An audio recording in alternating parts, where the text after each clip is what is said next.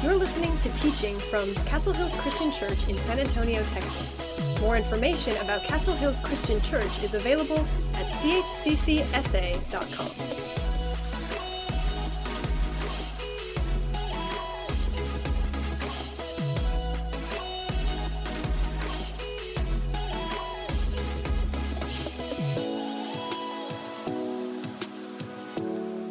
Today, as we are in uh, Labor Day weekend, I thought it would be good just to kind of talk about work, talk about labor itself. Now, our main text today is going to be uh, Matthew chapter twenty, uh, verses one through sixteen. At some point in our life, we've all done it.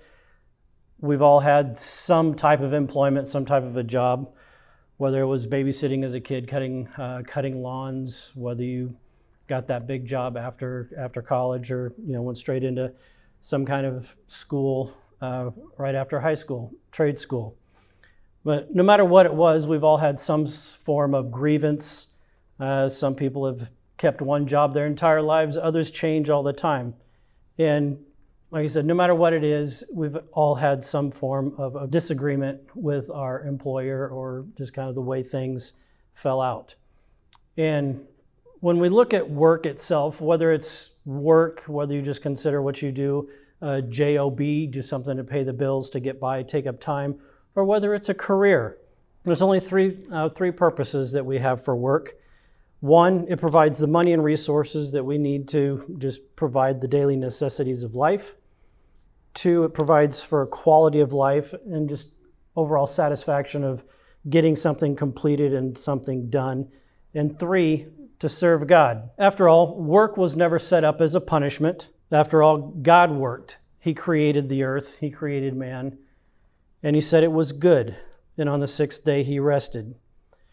You know, when he created, when he created work, it wasn't to be drudgery, and it wasn't to be a dissatisfaction. It was to be fulfilling. You know, he tells Adam and Eve in Genesis chapter one, verse twenty-eight, as well as chapter two and fifteen. He tells them, be fruitful, multiply, fill the earth, rule over all the animals, tend and watch over the garden. He gave them work. Work was a good thing.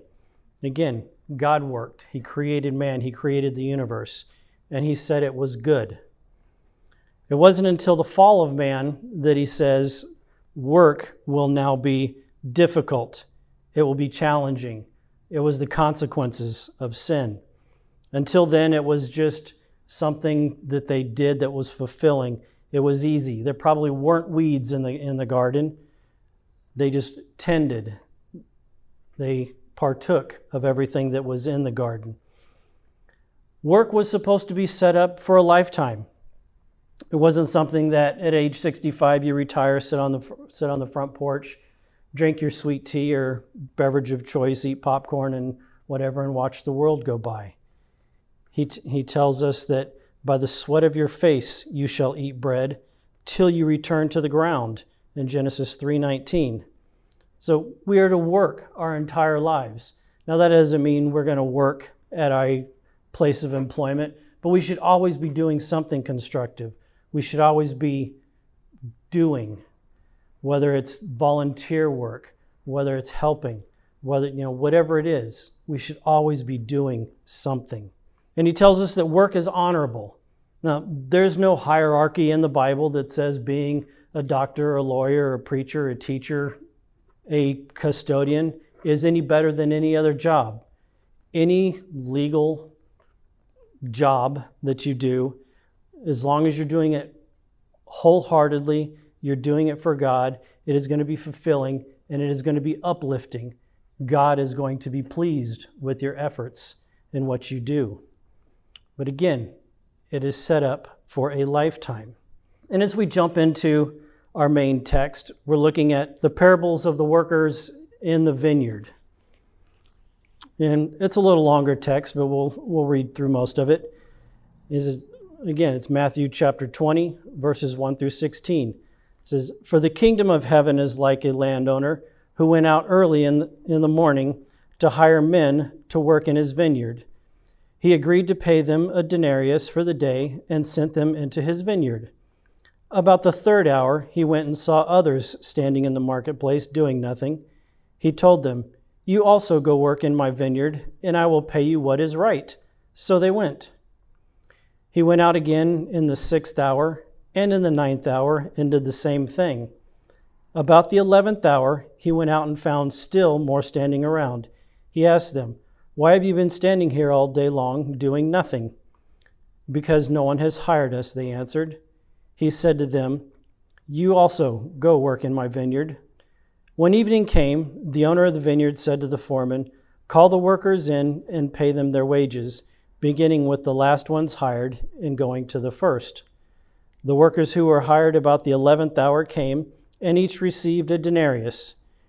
So when those who were hired first, they expected to receive more. But each of them also received a denarius. When they received it, they began to grumble against the landowner. When these Uh, these men were hired last and only worked one hour, they said, and you have made them equal to us, and as we have borne the burden and worked throughout the heat of the day. But he answered them, "Friend, am I not being unfair to you? Didn't you agree to work for a denarius? Take your pay and go."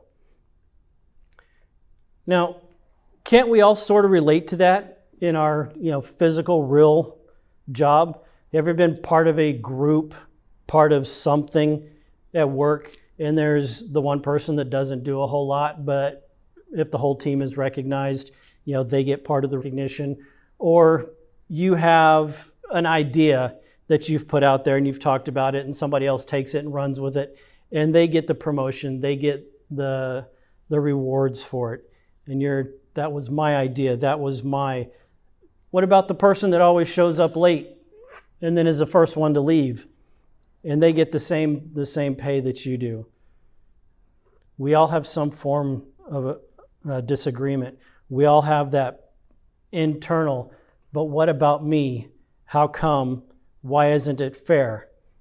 Now see, he went out in the first group, they agreed, they contracted for a day's wage, which was a denarius, which is, you know, about today today's wages, Uh, about eighty to one hundred dollars. The second group, he goes out and he tells them, "I will pay you what is fair," but doesn't come up with a dollar amount. He just says, "Whatever is fair." He goes out a third, fourth, and fifth time, and he just tells them, "Go work in your, go work in my fields," and they go. And he starts paying them in reverse. And the first group gets that gets that full day's wage. And that first group has got to be getting excited. You know, they gave him a full day's wage for working an hour.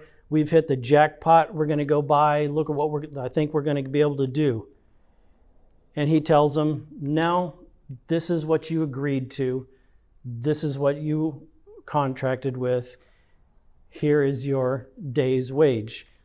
You can't be upset with what I choose to do." And I can relate to that. You know, I was cutting yards, uh, cutting yards for a while, just as a, as a side job. And I had my standard fee, and people that I would cut yards for all the time would call them and say, "Hey, I'm cutting yards this week. You want yours cut?" And they would say, "No, nah, I'll wait another week. Uh, you know, I'm good." And then you go out there, and it's, you know, it's not horrendous, but it's it's worse than it normally is. And I'm cutting grass, going, man, you know, complaining about it. They better give me extra money, whatever. And you know, personally getting upset. And you get done, and you know, maybe they give me a little more, maybe they don't, but the price is what we'd always agreed to, and it was always always the same. And you argue with that, you argue with yourself, and that's kind of where these people were. And he tells them, "You can't be. This is what you agreed to. This is what your work was. You are to work. You are to do it for God's glory. It will fulfill you." We can't get all caught up in all of the earthly stuff. Now, this parable in itself isn't so much about the, the physical work. After all, it's just a parable. It was a, it's a story for the Hebrews to understand what God was doing. Because see, when, when he opened up salvation to the Gentiles and to the rest of the world, the Hebrews themselves, the Jews, were upset. They were wait a minute, we are the chosen. Why are you doing this? We have sacrificed our lives. We have done all of this for this salvation, and yet you're going to go ahead and give it to these people that haven't done anything and may not deserve it. And God tells them, it is for me to decide what to do. And he opens up salvation for all of eternity, for all of mankind. And they had to deal with that. Because, see, God came and he died on the cross for our salvation so that we could have that restoration, that we could work for eternity with Christ, that we would be able to be with Christ for the forgiveness of our sins. And it is completely possible, and it happens quite often, I am sure, that we toil our entire lives, we devote our lives to serving God, to doing godly things, following His Word, being an earthly light example. And yet, people, their entire lives, shy away from, don't do it. In the last minute, before the last their last breath, they say, you know, God, come into my heart. And they too get into the kingdom of heaven.